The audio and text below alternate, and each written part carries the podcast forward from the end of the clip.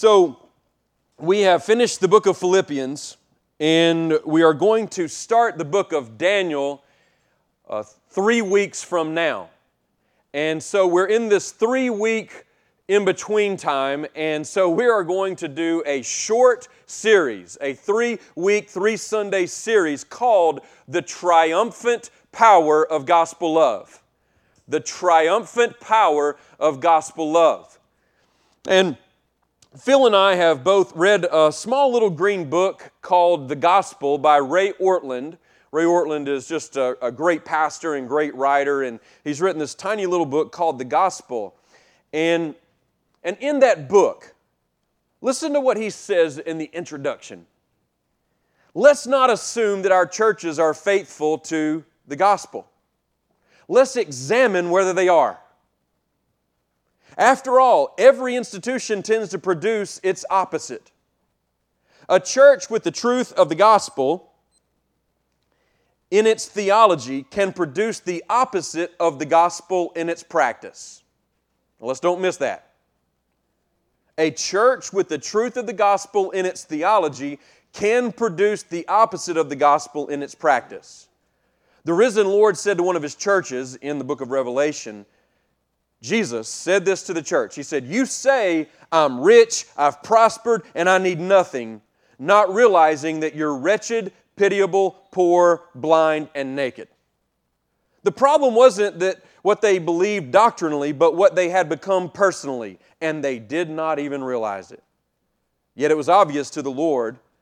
He says, I know your works. Therefore, they needed to go to Christ with a new humility, openness, and honesty. Ortlund says the test of a gospel centered church is its doctrine on paper plus its culture in practice. Its doctrine on paper plus its culture in practice provides the real test of what the nature of the church's love and gospel centeredness really is. And so he says gospel doctrine creates a gospel culture. The doctrine of grace creates a culture of grace. When the doctrine is clear and the culture is beautiful, that church will be powerful. But there are no shortcuts to getting there. Without the doctrine, the culture will be weak. Without the culture, the doctrine will seem pointless. And so um, he, he goes on to give a few equations. And if you're writing notes right now, this would be a good time for you to write down uh, these three equations. Gospel doctrine minus gospel culture equals hypocrisy. Gospel doctrine minus gospel culture equals hypocrisy. So, in other words, we believe all the right things, we, we dot our I's and we cross our T's as far as God the Father, God the Son, God the Spirit, the inerrancy of the Word, the um, uh, soteriology, ecclesiology, all the ologies we just get absolutely right. But if we, if that doesn't transfer into a culture of love and grace and mercy and truth and holiness, then what are we? We are nothing but a group of what? Hypocrites. All right? The second equation is gospel culture minus gospel doctrine equals fragility. F R A G I L I T Y. Gospel culture minus gospel doctrine equals fragility. And so we love one another, we care for each other, we provide meals to one another, we write cards, we send text messages, we're always interfacing over Facebook, and we're caring, and, and, and we have a, a, significant amount of, of physical affection. We hug one another and greet one another with a holy kiss, and we have all of that going on. But if we don't have the doctrine to support it, the truth of the Word, the truth of the gospel, the truth of, of God's sovereignty and His grace and His mercy and His holiness, but we just that to side, he's saying that we are a fragile group of people and that our house can be knocked down at any moment. Why? Because the foundation of our house is not laid. We have to have a foundation if we're going to have a strong house, and the doctrine is the foundation of the house. Okay, third. The third equation is gospel doctrine plus gospel culture equals power. Gospel doctrine plus gospel culture equals power. I think he goes on to use the Greek term dunamis. It's where we get our word dynamite, right? It's, it's powerful. When we believe all the truths about God's greatness, and we transfer those truths into real love and excellent service to one another and to our community, region, and world, and we are known by our love, what we have is authentic spiritual power where Christ is going to build His church through this body. That's the vision for really why we're doing this three week series. It is the love of God that we want to comprehend and the people of God who are possessed by that love and who then have a culture of love that then goes out to our world and cares for people the way that God in Christ has cared for us. That's where we're going with this series, okay? So it's the transforming and the triumphant power of gospel love. Now, what we're going to do is we're going to do the God of love today. We're going to do the, the heart of love next week, and then we're going to do a culture of love in week three. And we'll go through three different texts in order to do that. Now, before we open up our Bibles, this is what I want to tell you. Today's message is titled The God of Love. And I want you to know that it's going to be less of a sermon and more of a meditation. Um, you remember in Philippians 4 8, when Paul tells the church, he says, Whatever things are true, whatever things are lovely, whatever things are excellence, whatever things are of good repute, what does he say to do with those things? Think on those things, all right? Think on those things. And, and frankly, I feel like that's what the Lord really wants us to do in John 17. John 17. He wants us to think on the God of love. And so open your Bibles to John 17 where we will think, we will meditate, we will chew on the God of love.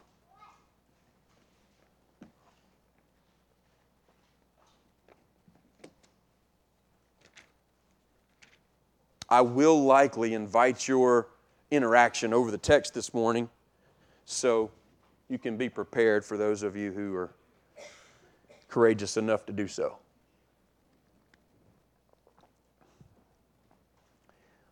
The setting is the Passion Week in John chapter 17. Jesus and his disciples have gone into Jerusalem. Jesus has taught in the temple. He has come in with that triumphal entry. The Last Supper in the upper room has just been partaken of. They have celebrated the Passover meal together. He has then shared the, the, the bread and the cup where he institutes the new covenant. He has taken his towel and gotten down on his knees and washed his disciples' nasty, dirty feet. And he says, I have come not to be served, but to serve. And as they are going to be moving from the upper room to the Garden of Gethsemane, Jesus prays this amazing prayer that has been called the high priestly prayer. And I want you to know that of all the prayers in the Bible, of all the prayers that are popular, this is the most awesome, amazing, feeling like we're walking on holy ground prayer that you're going to read in the Bible because it gives us the most insight into the nature of the relationship between God the Father and God the Son. So let's walk on holy ground as we read the chapter and then hone in on verses 20 through 26. When Jesus had spoken these words, he lifted up his eyes to heaven and said, Father, the hour has come Glorify your Son, that the Son may glorify you, since you have given him authority over all flesh, to give eternal life to all whom you have given him. And this is eternal life that they know you, the only true God, and Jesus Christ, whom you have sent. I glorified you on earth, having accomplished the work that you gave me to do. And now, Father, glorify me in your own presence with the glory that I had with you before the world existed. I have manifested your name to the people whom you gave me out of the world. Yours they were, and you gave them to me, and they have kept your word. Now they know that everything that you have given me is from you. For I have given them the words that you gave me, and they received them and have come to know in truth that I came from you. And they have believed that you sent me. I'm praying for them. I'm not praying for the world, but for those whom you've given me, for they are yours. All mine are yours, and yours are mine, and I am glorified in them. And I am no longer in the world, but they are in the world, and I'm coming to you. Holy Father, keep them in your name, which you have given me, that they may be one, even as we are one. While I was with them, I kept them in your name, which you have given me. I've guarded them, and not one of them has been lost except the son of destruction, that the scripture might be fulfilled. But now I'm coming to you, and these things I speak in the world, that they may have my joy fulfilled in themselves. I've given them your word, and the world has hated them because they are not of the world, just as I am not of the world. I do not ask that you take them out of the world, but that you keep them from the evil one. They are not of the world, just as I am not of the world. Sanctify them in the truth. Your word is truth. As you sent me into the world, so I have sent them into the world. And for their sake I consecrate myself, that they also may be sanctified in truth. Now, church, I don't know if you've ever asked the question, Am I in the Bible? This next verse and verses, Jesus is praying for you. I do not ask for these only, but also for those who will believe in me through their word. That they may all be one. Just as you, Father, are in me and I in you, that they also may be in us, so that the world may believe that you have sent me. The glory that you have given me, I have given to them that they may be one even as we are one. I in them and you in me, that they may become perfectly one.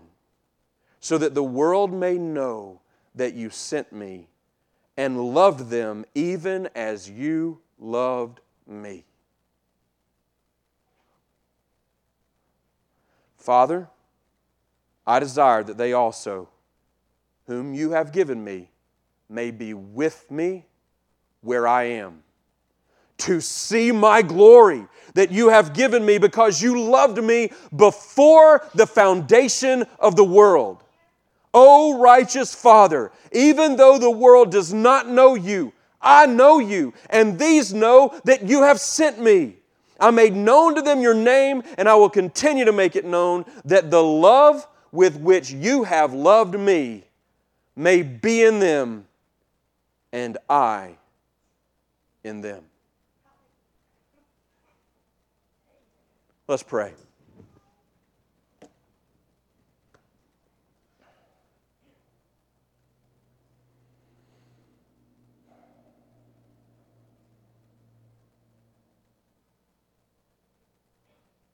Father, there is a sense in which I feel like Isaiah when you revealed your glory to him, and he said, Woe is me, for I am a man of unclean lips, and I live among a people of unclean lips. Father, as we have just beheld the intimate communion between you and your beloved eternal Son, we have been able to, to peer into the most dynamic, beautiful, eternal, and infinite relationship that exists. And our prayer, Father, is that in our awe of you, in our stupendous amazement at your glory and your love and the relationship that exists between Father, Son, and Holy Spirit, that you will draw us into deeper, sweeter, more joyful, lasting, full communion with you. Father, I, I know that there are those who don't really have a strong desire for that. And I pray that in this meditation, you will draw people to a strong desire for yourself. And for those who've known it and have turned away to earthly things and worldly things and have been distracted by life itself, I pray that you will renew in them a love for and passion for your glory. And Father, I pray that overall, you will help us to find our joy in your eternal love, that we might fulfill the very prayer request that Jesus made in this chapter. We pray in His name. Amen.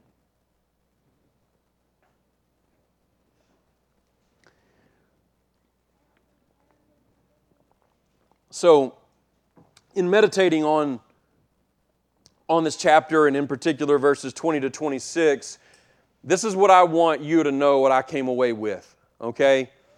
The amazing love relationship that exists between God the Father and God the Son is transmitted to us through God the Spirit.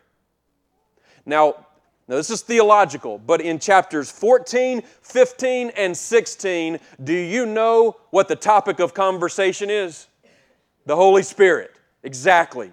And so Jesus says that it's okay that I'm leaving, guys, because when I leave, I'm going to send to you my what? My helper, my spirit my paraclete. And He's going to come alongside of you and He's going to come inside of you so that the life that you have now is actually going to be better when He comes because my power will be in Him. And you will know the comfort of His love, the encouragement, and the power of His love so that you can walk in true spiritual fervency and power. And so, so I'm saying this is that the amazing love relationship that exists between God the Father and God the Son that we see in this passage is transmitted to us through God the Spirit in such a way that we are called and equipped to be a people of overflowing love.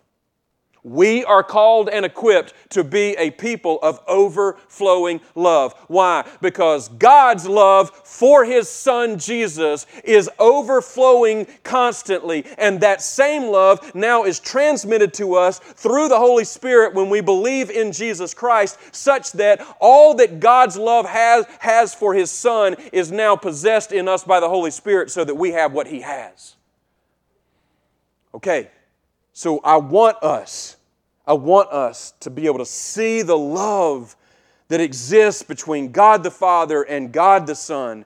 And I want to, to, for us to see how that love is transferred to us. And I want us to be able to walk in the power of that love. And so we're simply going to ask two questions, and we're going to, we're going to meditate right now on two questions, church.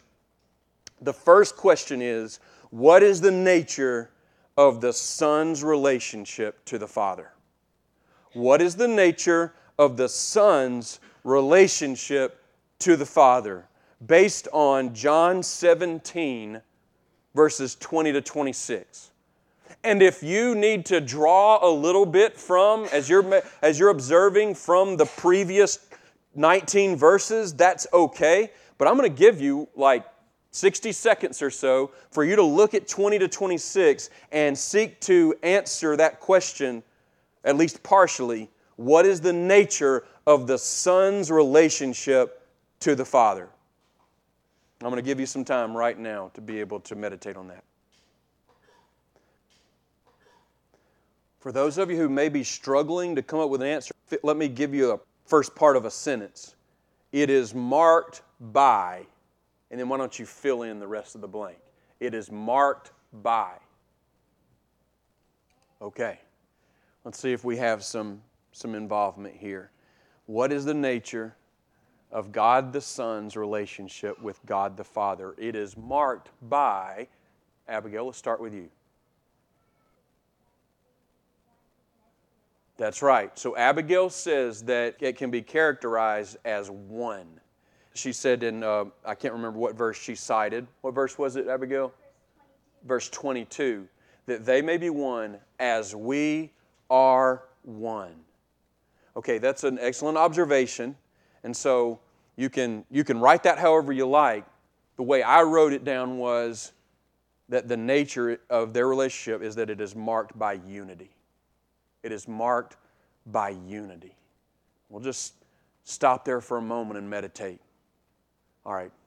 The, what is unity? It is the state of being one. That's what unity is. It's the state of being one.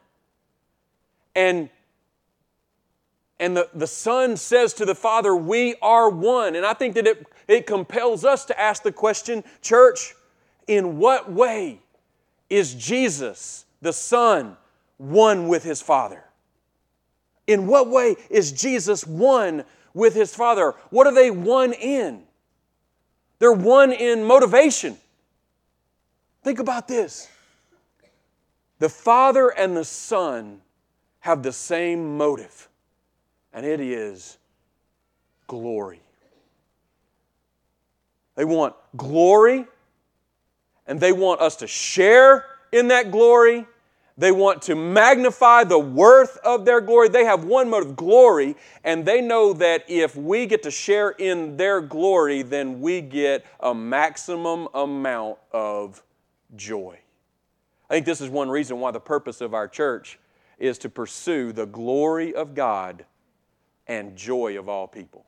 And we know that that is primarily found in the triune God God the Father, God the Son, and God the Holy Spirit. They are one in motive. They are one. What else are they one in, church? The Father and the Son are one in. Yeah, they're one in their love for all those who would believe in them through the perfect person and work of Jesus Christ. Like he says, I don't pray for all those people in the world, but I pray for all those who will believe in me. The object of their love, they are one in. They love. The Father and the Son are unanimous in their love for all who will believe. What else are they one in? Let's see if we could get two or three more aspects of their oneness. They are. So, so Jesus calls his Father, O righteous Father. Daniel, that shows us that the Son has a respect and a reverence for the character of his Father, doesn't he? He doesn't just say dad, he says, O righteous Father. What, what, does it mean that he's righteous? It, it means that he is pure in his character from beginning to end. There is nothing unholy, nothing unrighteous, nothing wrong. Everything is right, everything is good, everything is pure. And he calls his dad, Oh, righteous Father. And then the Father we know believes that his Son is righteous because he accepted his Son's sacrifice on the cross. And there's no way he would have accepted it if his Son was un- unrighteous. See if we can have one more. What, what one other way that they are one? Say it again. Perfectly. They are perfectly one. They are perfect one. Yes, there is a there is a um, a union between the Father and the Son that is unblemished, unstained, unfettered. It is perfect. It is beautiful. It is sweet. There's only one moment in eternity past and all of eternity future in which the Father and the Son did not enjoy perfect unity. When was that time? when he was on the cross for about three hours from noon to three o'clock when the Father turned his back, as it were, on his own Son so that you and I could know the unity and the harmony with the Father forever. We could go on and on with their oneness, with their unity. But I think that it is absolutely critical for us to understand that the Father and the Son are perfectly, righteously one together in a love relationship that is really, we can't understand it fully, but what we can understand is amazing.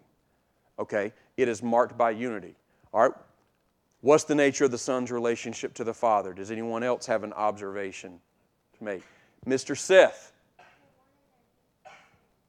They're in their hate for sin, they absolutely are. That, as a matter of fact, as a matter of fact, Seth, nothing says that the Father and the Son hates sin more than what happens to Jesus about 15 hours after he prays this prayer. God the Father is saying, I hate sin. Jesus, the Son, is saying, I hate sin so much that we're going to um, punish. We're going to punish sin. Father says, I'm going to punish sin by punishing my Son on the cross. Good. Um, Andrew, did I see your, did I see your hand? Yeah. That's right. All right, so it is marked by love. It's multiple places in this passage um, talks about the love, and I think um, if we can see church, in verse 23. So that the world may know that you sent me and loved them even as you loved me. I want us to meditate on a reality. As Christians, we believe in one God, just one God. But our God is three persons. It's what we like to call our three in one God, our triune God God the Father, God the Son, and God the Spirit. Now let's, let's consider this. If God was only singular and only one person, could we really say that God is love? Because before the very beginning of the world, before creation, in all of eternity past, who would God be loving? Yeah, Himself. But God the Father in eternity past, and God the Son, and God the Spirit, for all eternity before ever creation, all loved one another in perfect, righteous, harmonious, wonderful love, which tells us that God, in His essence, is a relational, communicative, caring God that we can see through this prayer is amazing. God didn't just say, Well, I, I've got no love to share with anybody. I need to have an outlet for this. God says, no, we are three in one, and we share this wonderful, righteous, holy, perfect, sweet love, and we want to share it with others. That's very important because it distinguishes our God from every other God that exists on the planet. I want us to also see in that verse 23 the heart of love. And I, church, you've got to know that as a teacher and preacher, there are just certain things that, that are almost impossible to communicate clearly. But I want you to realize that what Jesus is praying for in verse 23 is that the quality, the power, the sweetness, the eternal nature of the love that exists between God the Father and God the Son, Jesus prays that we will experience.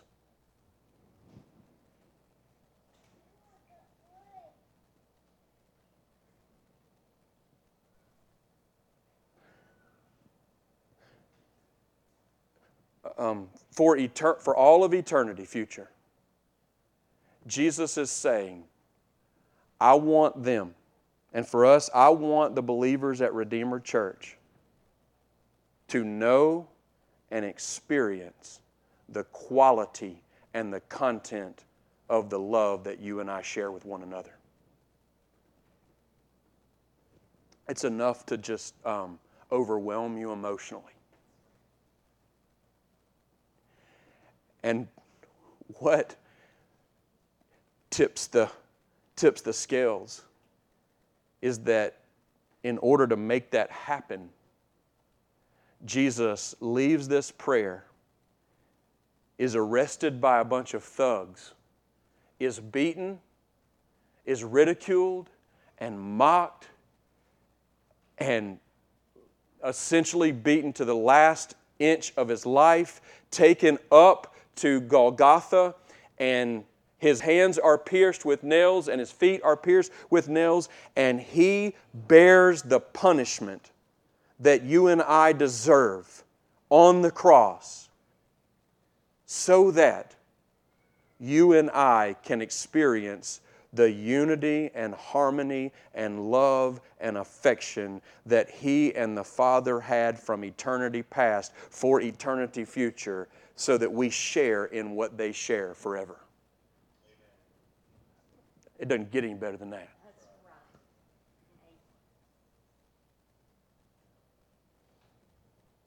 And so, what is the nature of the Son's relationship to the Father? It is marked by unity and it is marked by love. What else is it marked by?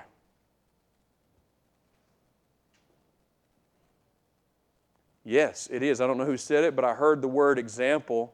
Um, I wrote in my notes it's marked by obedience, which I think is, uh, in, this, in this case, it's the same thing. You know, Jesus says, I, I fulfilled what you have given me to do. You sent me. You sent me. And, and by the Father sending the Son on a mission of love, Jesus then fulfills every jot and tittle of God's righteous requirements. He honors his parents. He loves people skillfully. He cares for people. He obeys the law. He fulfills the law. He does everything that God's law demands. He fulfills all of, all of the righteous requirements and all the way up to the cross. And so when someone says example, and I say it's marked by obedience, what is it marked by? Jesus' life is marked by a faithfulness to follow God's instructions. Like, I have completed, I have fulfilled everything that you have sent me to do, oh Father. And so there, there is a relationship of obedience from the Son to the Father. And the Son doesn't say, hey, wait a minute, I've got as much glory as you have. I've got as much honor as you have. I've, I've, I've existed from eternity past just like you have. I'm not going to go and do this thing. You go and do this thing. No, there is a relationship of respect and reverence that the Son has for the Father that he gladly obeys everything that his Father calls him to do, even death on a cross. That's the nature of the relationship between God the Father and God the Son. It's one of obedience, it is one of faithfully following every instruction that He gave. Let's tackle one more on the meditation. It is marked by glory. It is marked by glory. We said it's marked by unity, it is marked by love, it is marked by obedience, it's marked by glory. Doesn't he say? Let's see, he says a, a few times. Look at verse 22. He says, The glory that you've given me, I have given to them, that they may be one even as we're one. Wow. And then look, he says in verse 24, I desire that they also, whom you've given me, may be with me where I am to see my glory that you've given me because you loved me before the foundation of the world. When we ask the question, what is glory? What is God's glory?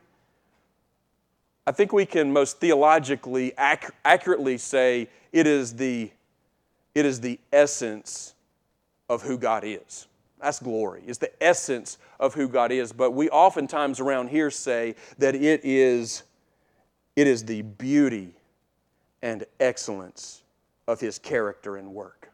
That's His glory. It is the beauty like that when we look upon God and we see the manifold perfections of His character, His attributes, His holiness, His wonder, we just stand in awe of how beautiful God is by what we see in, in the Word and what we see in Revelation and creation. And we're just like, God is beautiful. And then at the very same time, we say that He's excellent. We say He's excellent because there's nothing unrighteous about Him, there's nothing unholy about Him. Whatever God does, He does all the way however God acts, He acts all the way. There is no half heartedness in God, there is no milly mally kind of love about God. God's love is intense, God's holiness is intense, God's righteousness is intense, God's ways are intense because He does everything all the way. And so His, his character and His work are both beautiful and excellent, and that is His glory. Now, what John says, and if you, if you want to know the truth, um, Jesus in this prayer affirms what John says in chapter 1. Because in chapter 1, John says, In the beginning was the Word, and the Word was with God, and the Word was God. And then down in verse 14, it says, The Word became what? And what did we behold? His glory. And then it describes His glory. And it says, His glory was full of what? Grace, beauty, beauty, and what? Truth, excellence, righteousness, holiness. And so that's what I say when, when we're putting our eyes on Christ, when we're reading through the Gospel of John, chapter 1, 2, 3, 4, 5, all the way through 21, and we read all the rest of the Gospels, what we are doing is beholding the glory of God in the person of Christ. And we're seeing grace and truth on every page. And, church, the nature of the relationship that the Son has with the Father is a shared nature of eternal infinite glory. Okay, so that, that's the meditation on the Son's relationship to the Father. Now, I think since we've done that plowing, we would just want, I would just want to ask the question what's the nature of the church's relationship with the Son? What is the nature of the church's relationship with the Son?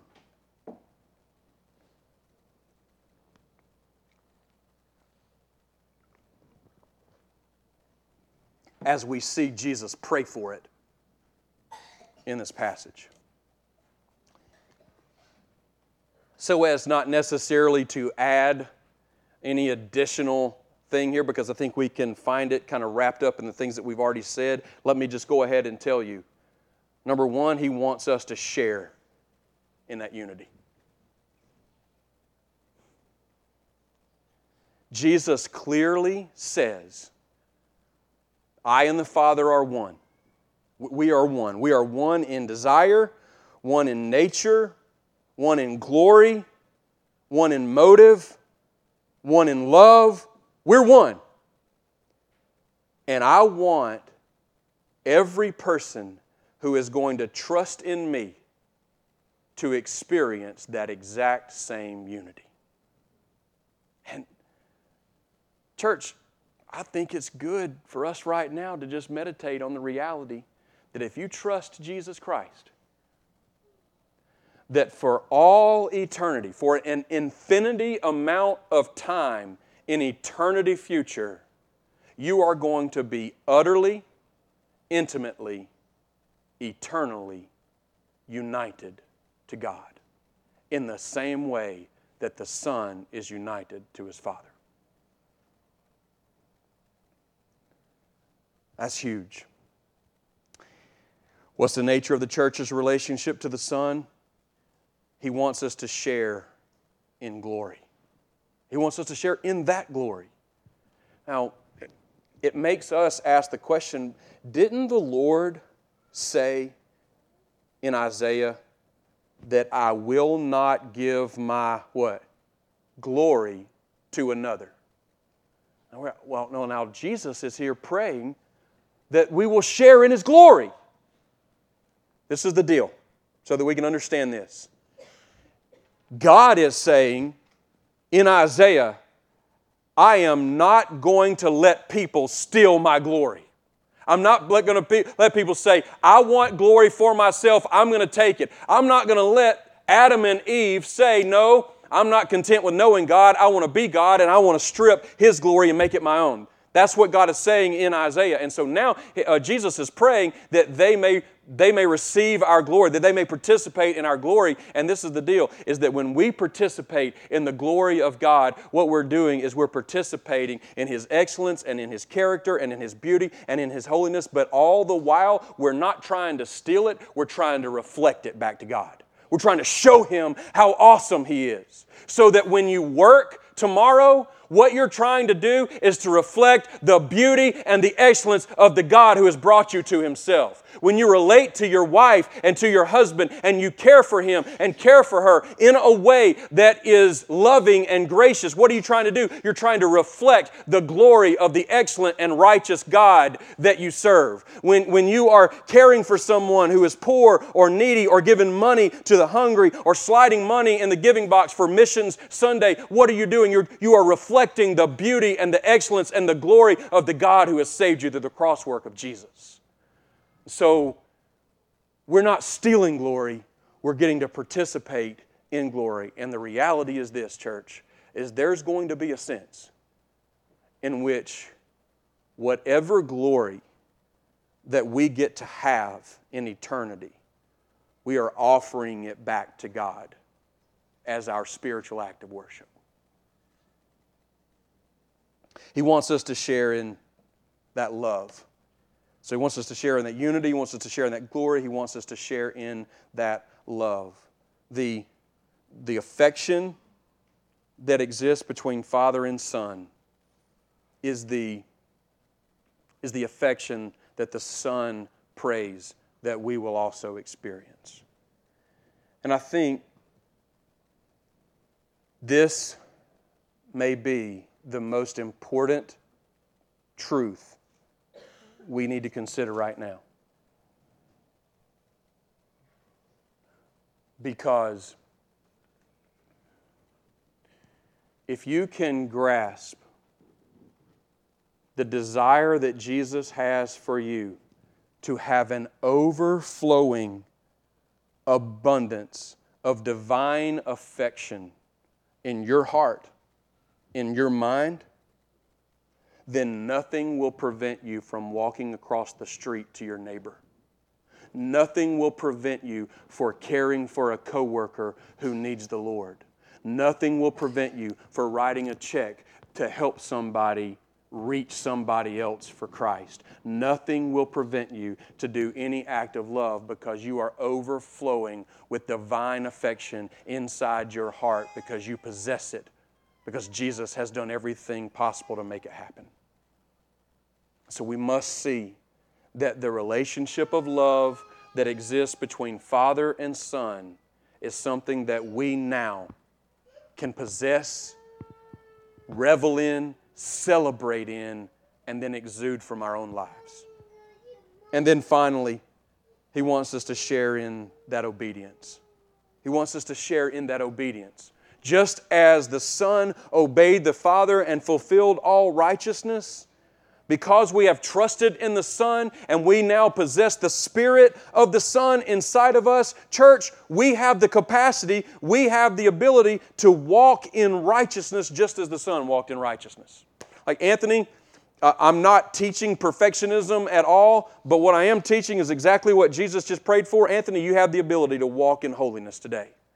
Mike, you have the ability to walk in righteousness today. You have the ability to obey God today because all that Jesus is and all that Jesus has has been poured out into your hearts through the Holy Spirit so that you can walk in the power of His love and in the power of His righteousness. And so, He wants us to share in obedience because in sharing in obedience, who will see the uniqueness of who we are? Who, who will see it? The world will, so that the world will see the nature of our lives and they will be in awe of what they see. Okay. Um, if you can get in a place where you just can close your eyes and bow your heads, I'm going to have us to, to just meditate on the nature of this God of love.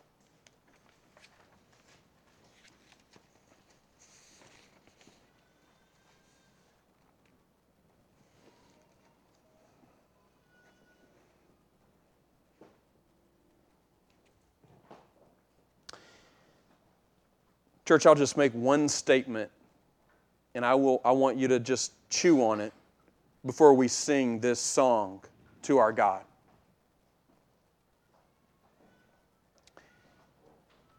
Your Christian life is not primarily about changing the way you live.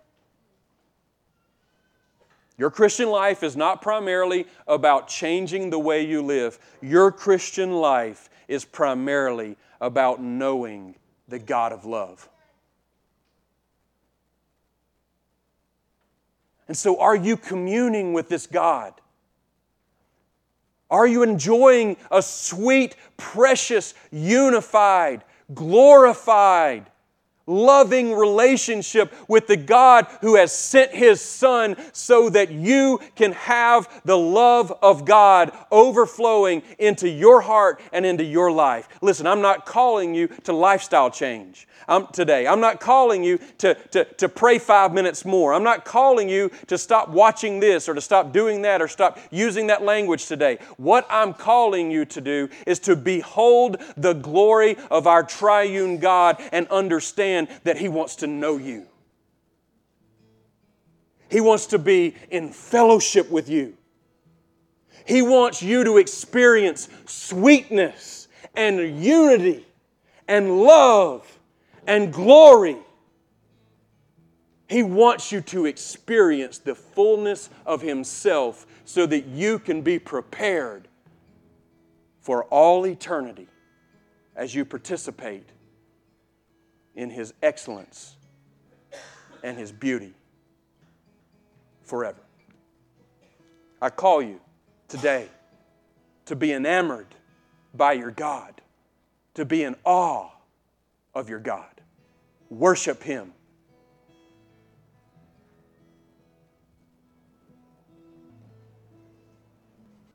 You know, doves was what poor people offered in the temple when they were making sacrifices because they really couldn't afford anything more. And the Father said out loud, This is my beloved Son, in whom I am well pleased. And then later, Jesus and three of his disciples walk up on the top of a mountain. And Jesus is lifted up and he shines brighter than the sun, and his whiteness is whiter than anything they had ever seen, and his glory is unmistakable and unbelievable. And the Father says again, This is my beloved Son, in whom I am well pleased. He loves his son in the meekness of identifying with sinners in his baptism. He loves his son in identifying with the majesty of his resplendent glory. But on the cross, the son cries out, My God, my God, why have you forsaken me? And the answer really is so that I can love the folks at Redeemer Church the way that I love you at your baptism and the way that I love you in your transfiguration. My love belongs to them. My love that I love you with now possesses them. Praise the name of Christ.